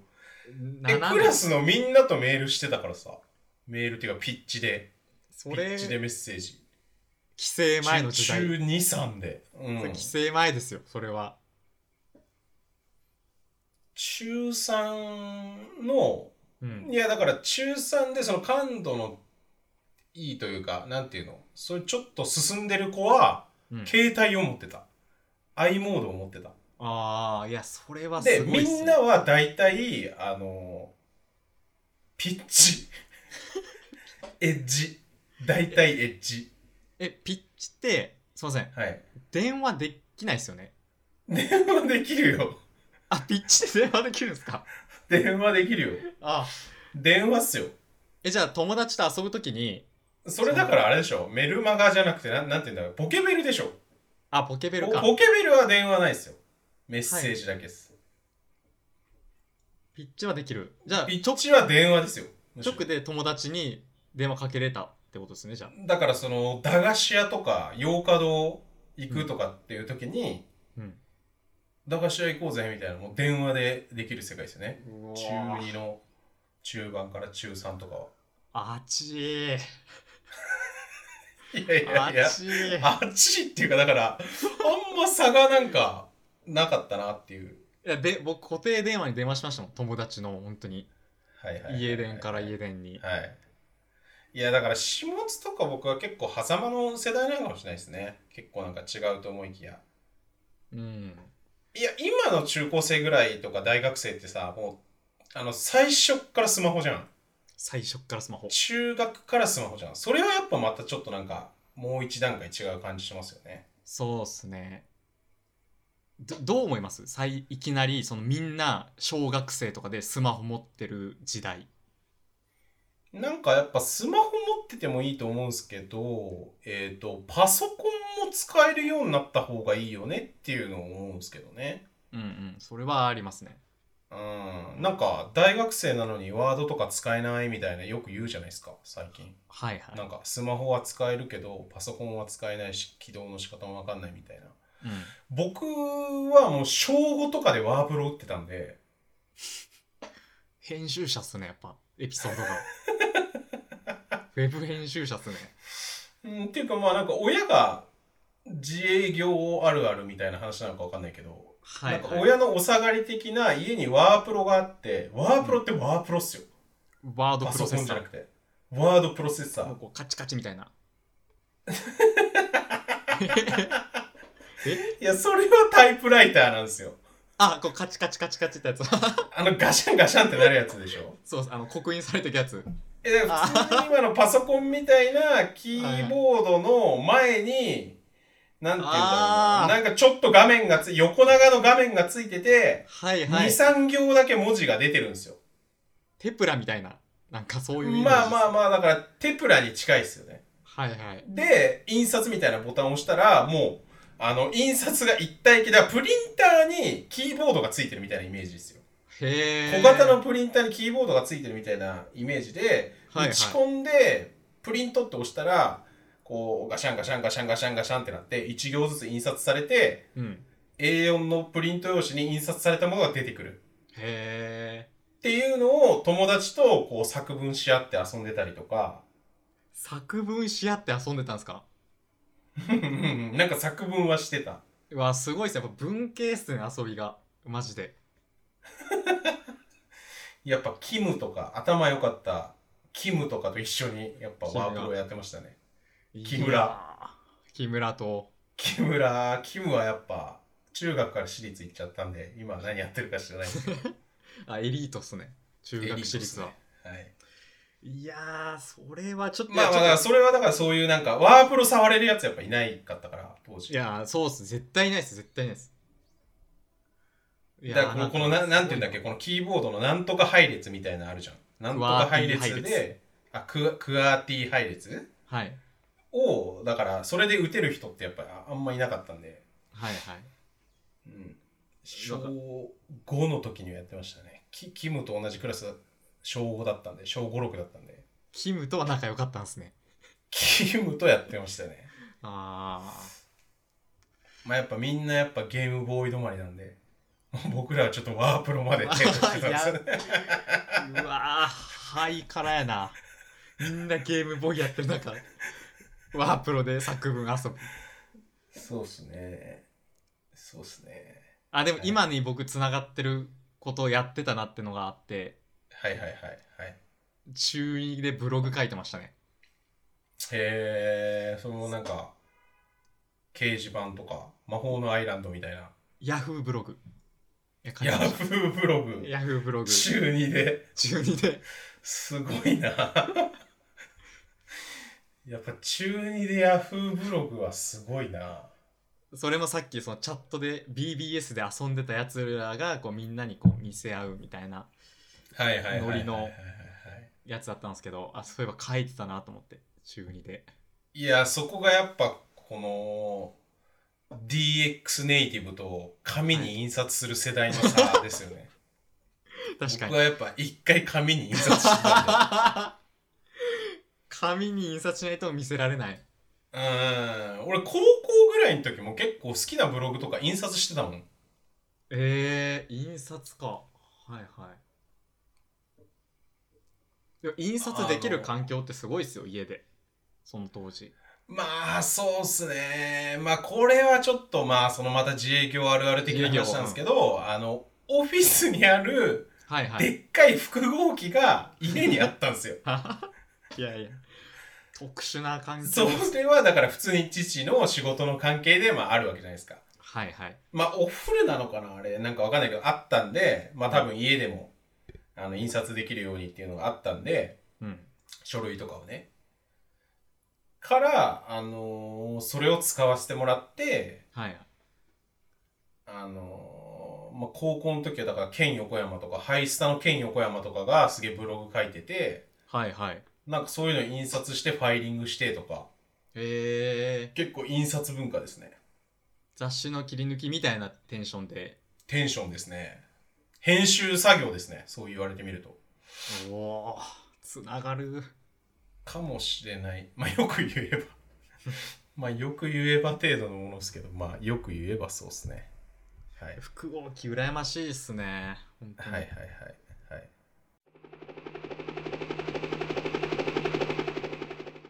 食いしん引っ越し問題。はい。これなんですかなんか、今月の 3, 3月の頭に、はいはい。うわー、引っ越ししたくなってきたーみたいな、ツイートされてツるんイでーすよ。トね、してるね。衝動的な。いはいはいはいはい。や、だから、あ、そろしてそろますね。引っ越しをこの人はするんだなって思ったんですけうんど、はいはいはい。ど、どこ行こうかなとか考えてるんですか、今。いや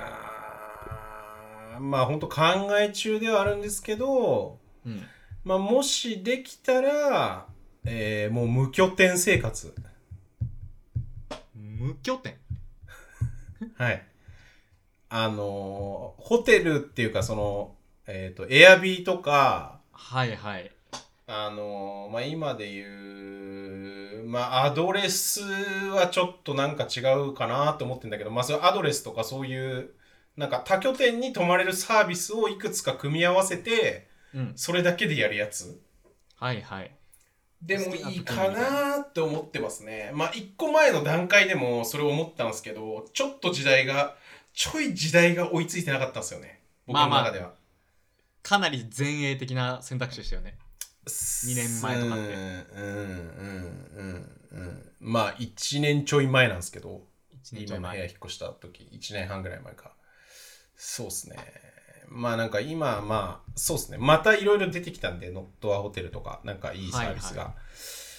だからまあなんか次こそはそれをちょっと一回やってみてもいいかなって思ってますねうんうんうんうんなのでだからもう引っ越しとかじゃなくてもう暮らし方が違うやつもう引っ越しじゃないですよね確かに引っ越しっていう考え方だともうちょっと違ううん。引っ越しを超越する形ですね。あれはどうですかあの帝国ホテルがはいはいはいはい。連泊30連泊はいはいはい。はいはいはい。なな、まあ、十ん何十万かはいはいはいはいみたいなはい。はい。は結構魅力的だなと思ったんですけどねうん。あれはうんうん。うんまあなんかそういうのやってみてもいいっすよね、全然。うんうん。荷物がまあだからなんない人かは地方で、なんか数ヶ月ずつ暮らすとか、はいまあそこを持ってけたらね、いいっすけどね。うん、まあでもなんかすぐ飽きそうな気もしてるんですよね。それはそれですぐ。うん。2、3ヶ月で飽きちゃう気もしてるんですよね。うん、うん。まあ難しいですね。住む場所っていうのは。拠点持つとしたら東京なんですかやっぱりもし持つとしたらうん。まあ、ちょっと郊外にする可能性もありますね。川崎、横浜、湘南とか。あーなるほどまあそれこそ茅ヶ崎とかそっちまで引っ込んでまあ普通に 1K とかに住んでうん浮いたお金でその多拠点的にするとか、はいはいまあ、結局今沖縄のシェアハウスの家賃とかも払ってるんでうんああ別荘のそこに割と住み着くってのもじゃああるわけですねうーんまあそうだね確かに沖縄にいてくれたらそのうん遊びに行きやすいってのはあるありますねそのうーんここの辺に住んでる人にとってはうん。まあだからなんか半年1年ごととかっていうのもなんかうーんどうなんだろうなっていううんもっとぴょんぴょんぴょんぴょん行きたいっていう今週はどこどこです今週はどこどこですみたいなまあすごいなそえそれできる人はすごいと思いますねその疲れ疲れないのかなってちょっと思っちゃうんですけどまあそれは本当タイプなんじゃないですかうん確かに行かないと疲れるみたいなこともあるかもしれないし人によってはうーんまあだからずっとは無理っすよ僕もそれは数ヶ月ごととか数週間ごとに場所を変えるのを。うんまあだからやる、1年とかやって、とか、1、2年やって、まあ部屋でいいやってなるみたいなイメージですね。どっちかっていうと。はいはいなるほどなるほどずっとやるつもりは全然ないというか、10年、5年、10年はもう、それ自体に飽きちゃいそう。ホリエモン的な暮らし、うん、うん、うん、うんまあ、やってみてちょっと味わってみたいって感じってことですよねうーんうーんまあ味わってみたいもあるし、やっぱ行きたい街があるから、うんなんかやっぱ2、3泊したことないわけですよ。まあ例えば十和田湖とか、十和田とかって、ああまあ3、4泊とかしたことあるけど、あじゃあ計どれだけいたんだって言ったら、こうギュッと縮めると2週間ぐらいしか滞在してないと思うんですよね。はいはいまあまあ十和田はなんか3、4回ぐらい行ってるから、まあ1週間、2週間ぐらいだと思うんですけど、ギュッとしたらね。うんうんまあでもほとんどの地ってそうじゃないから、なんか2、3週間とかいるとまた、こう街の見え方が変わるじゃないですか。うんまあその暮らすっていう感じになると思うからうんなんかそういう風に見ていきたいみたいな感じですかね、うん欲求としては。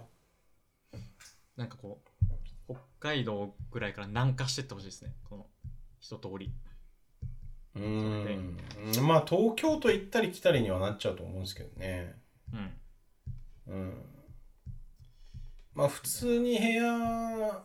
更新するとしたらどうなんですかねまあもうちょっとちっちゃい部屋でもいいかなと思ってますねへあー大きめの広めの部屋に住んだ結果広い意味が全然ないやんってなってるんであマジですかなんかソファーとかじゃあ置きたいなと思ったら置けるじゃないですか広かったらソファーか買ってますよ今ソファー置いてるんですけどあなるほ足元が来てない間にあのソファー買っどたんいですけどろいろとはいはいうんああんまじゃあまあ広い別にっていう求めな感かったじうんそうかいや僕の観点で言うとはいはい。もう広けりゃ広いほどいいっていう感じでうん。その振り返るともううん。最初の家からうん。ちょっとずつずっと右肩上がりで広くなってきてるんですようん家がうん。うんだからやっぱ広い家の方が好きですねうん。なんかまあ、みんなそうじゃないですか、大体。いやその広いいけどや、マジョリティはそっちじゃないどっちかっていうと。はいはいなんか、掃除がめんどくさいとかっていう感じが僕ありますね。ああまあまあまあ物少ないですからね空心さんちはまあ、バチでかかったらまた違うと思うんですけどね、感覚が。はいはいなんか、ね、丘の上にあって、海が見えてとかだったら、それは広い方がいいと思うんですけど。うんなんかまあ一人暮らしする分には広くてもしょうがねえなっていう。まあ一人暮らしはそうっすね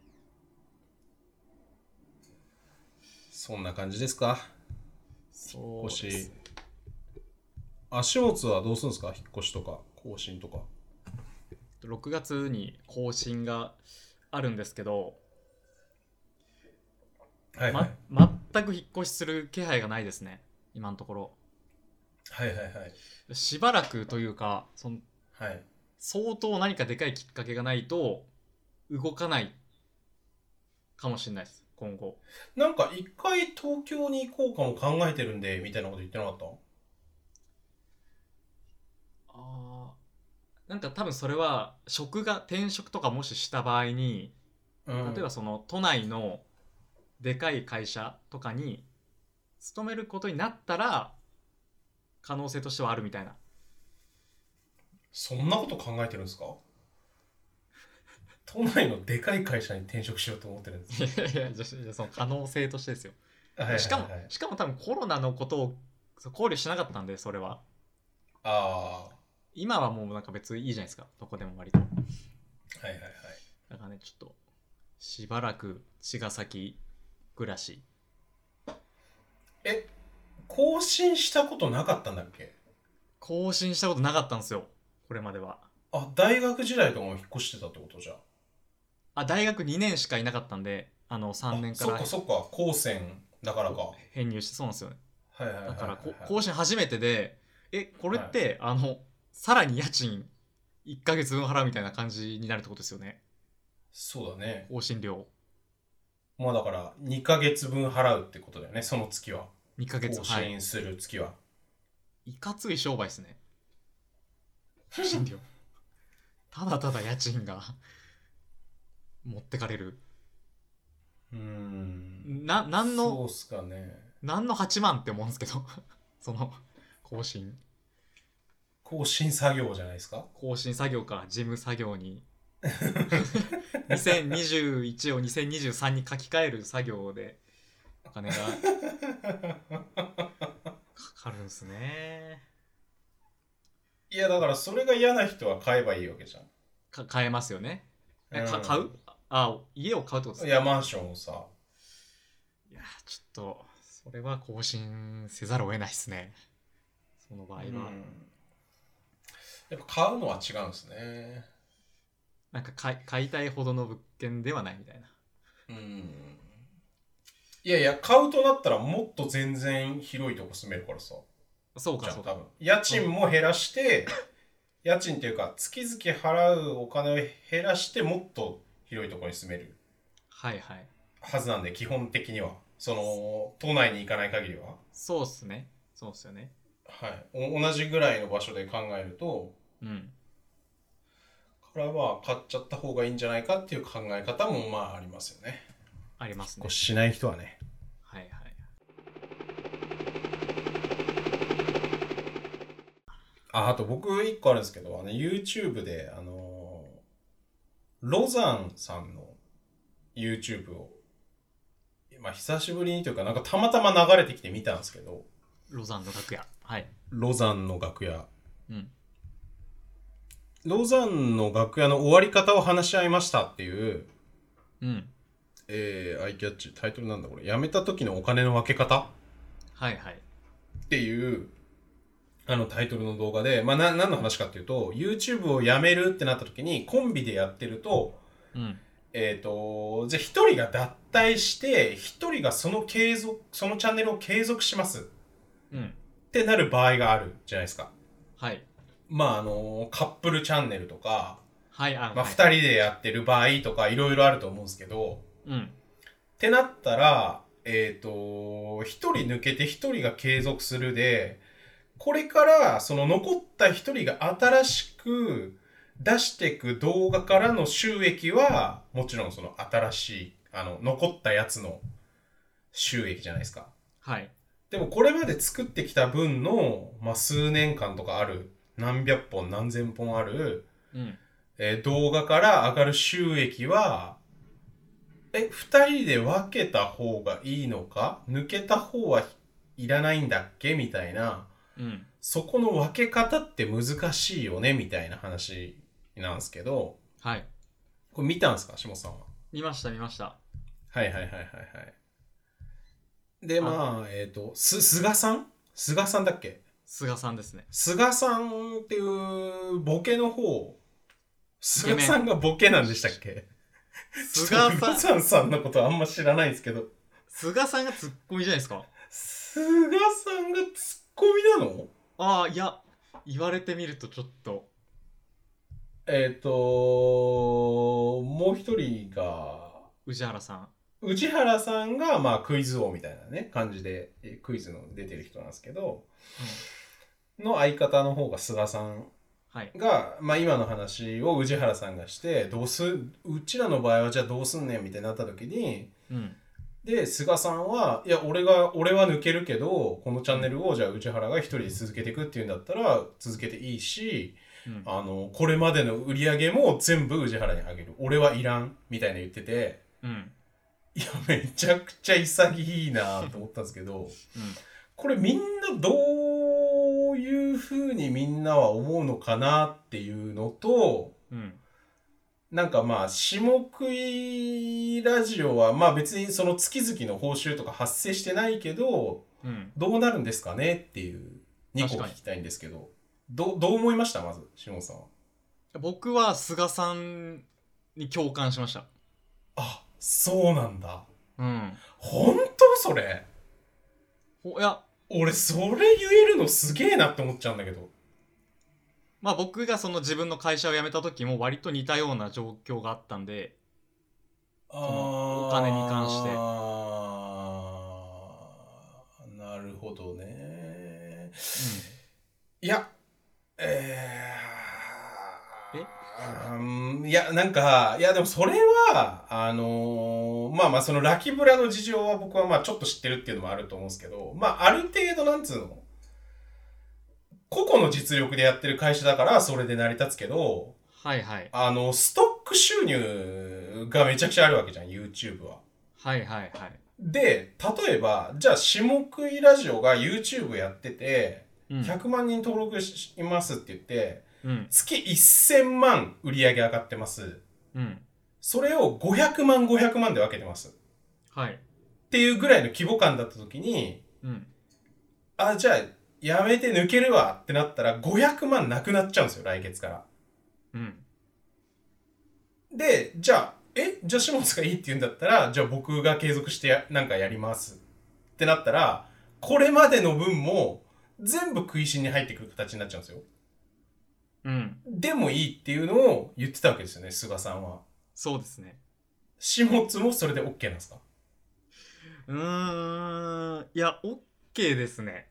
OK なんだうんいやーそうなんだすげえなすげえなそれさすげえな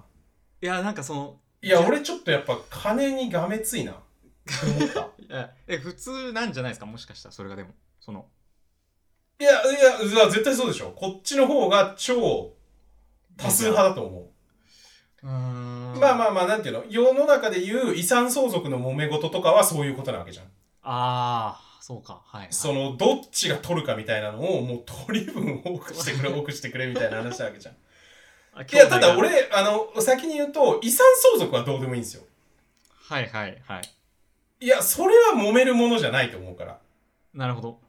ただその、なんていうのもっとこういう普通のものっていうか、コンテンツの収益みたいなのは、うんいや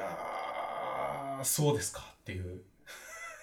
いやじゃあそれでそのじゃあもう自分が関わらなくなったものがお金はいはいは入いってきます、はいはいはい。なんかこの腹のここが気持ち悪いみたいな、はいはいはいはいはいはなんかずっとそのい。いやー、ちょそうなっるとかハテナマークみたいなはいはいはいはい。感じになると思うんですよね。いいい僕は。はいはい。うーん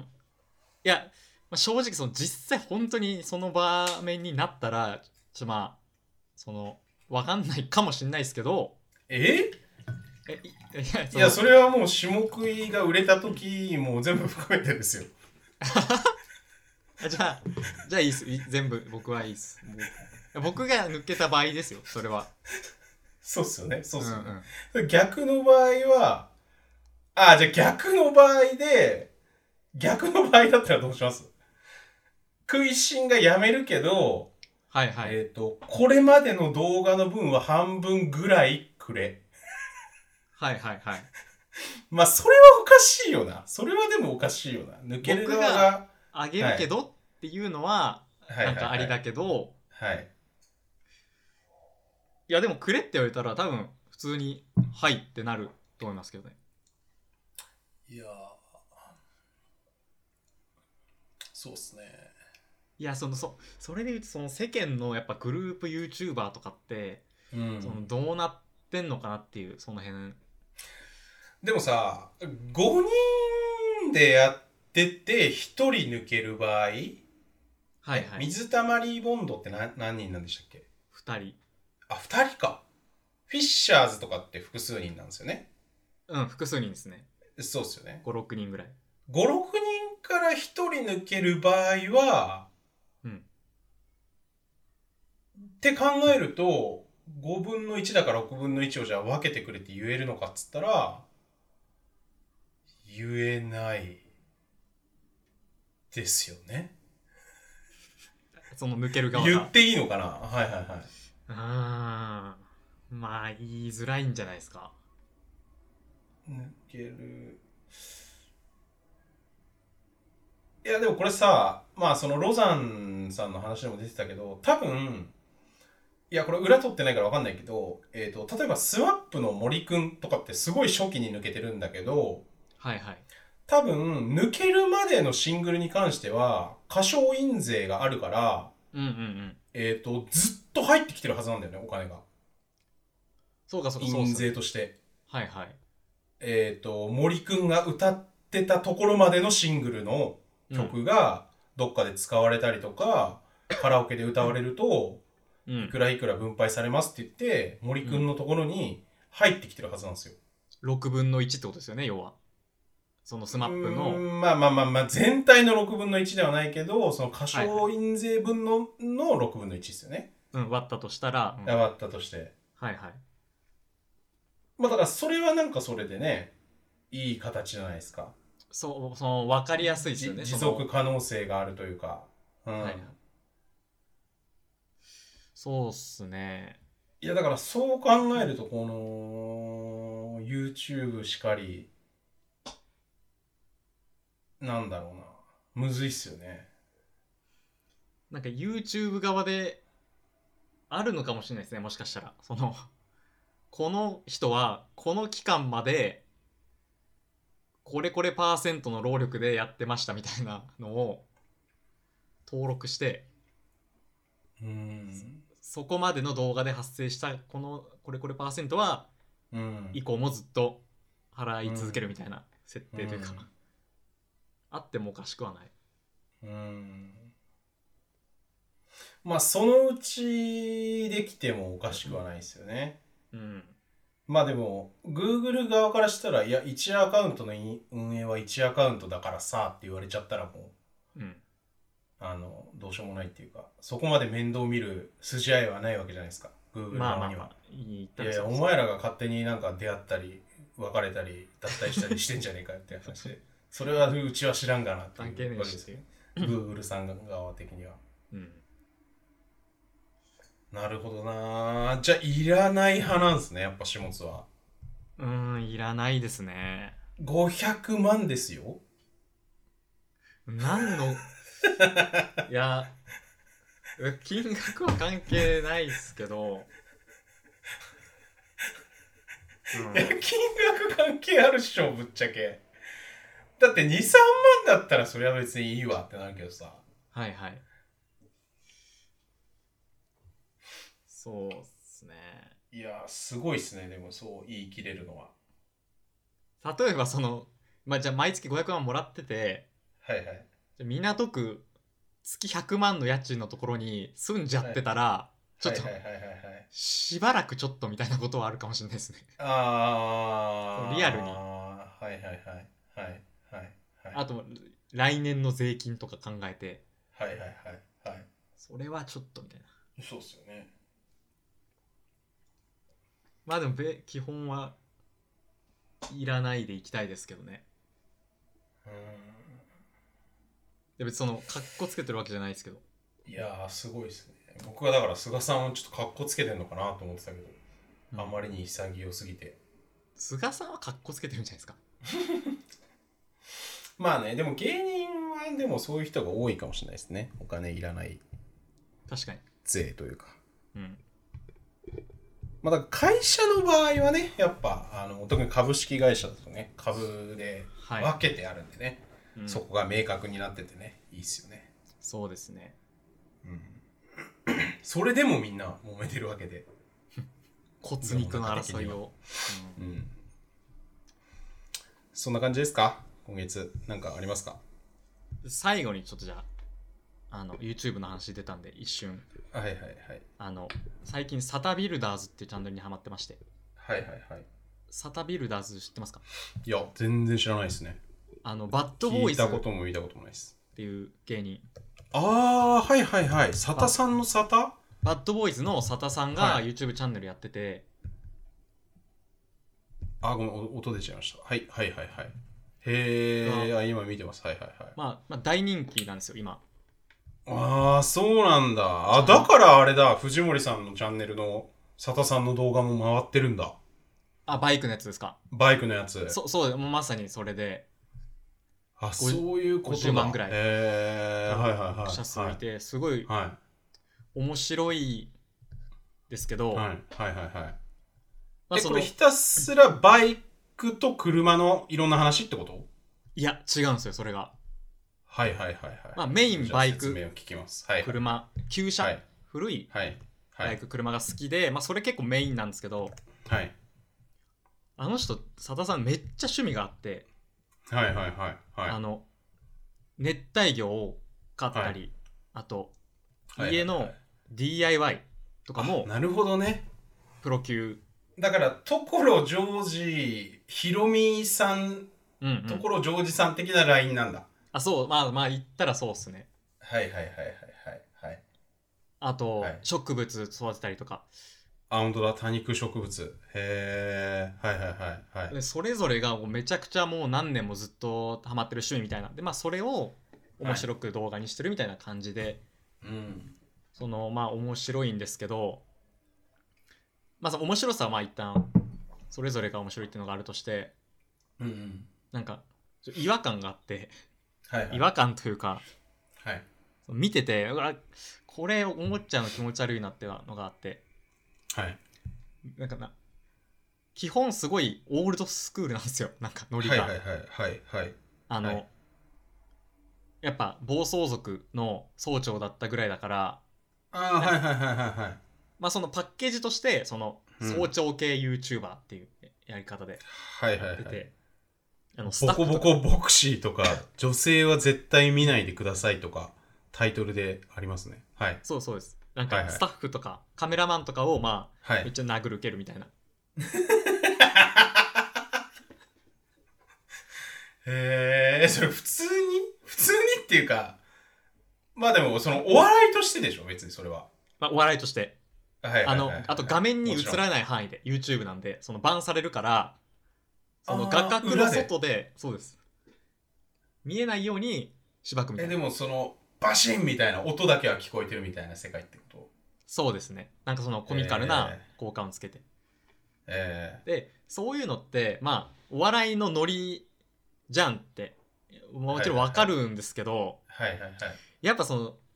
自分も、そのはい感度が上がってきて、はい。この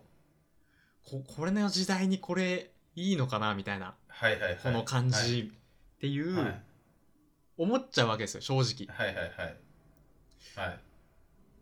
でもそれがすごい嫌だなっていうふうに思うんですよねはいはいはい。自分として、早朝系 YouTuber を見てるにも見てるけれどもと。うんその生地自分の感度が上がってるからそこに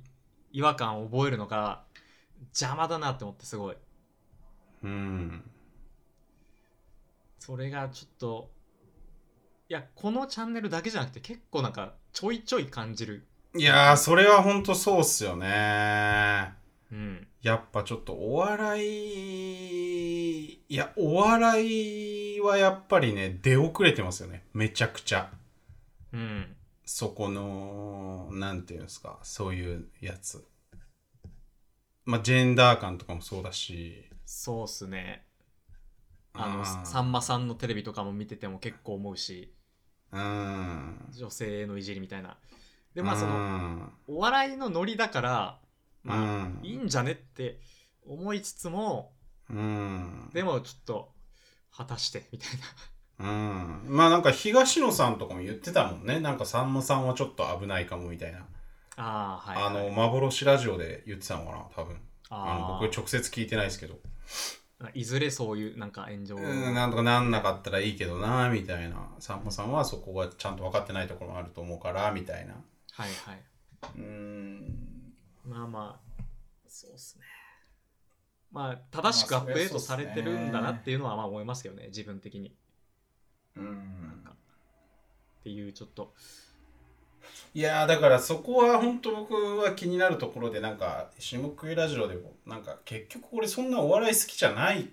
わみたいなうん言ってたこともあると思うんですけど僕がうんやっぱちょっとなんか15年20年ぐらい前までってその最先端みたいな感じのイメージだったんですよねお笑いって、ああはい、はい、なんかそれがもう本当に超伝統芸能化したなみたいな話っていうかなるほど確かにそれはすごい感じるんすよね。あとやっぱ上下関係とかがさ、やっぱ生々しすぎてさ、うんこう見てらんねえなっていうか、やっぱ松本さんが神様として強すぎて、うんうん今日もなんかワイドナショーで、あの、見てたんですけど、はい、まあそれこそなんかジェンダーの話とかもしてたけど、なんか花輪さんが出てきてコメンテーターとして。はいはいでなんかそのコメント失敗してちょっとまあぐずついた時になんか「お前それちゃうやろ」みたいなのがあるんですけどうんうんやっぱあのいや基本僕いまだにダウンタウンさんすげえ好きだし松本さんに言ってることでめちゃくちゃ笑うんですけどうんとは言いつつなんかなんか松本さんがこう攻め立ててる時にうんもう強靭な噛みすぎて松本さんが。うんうん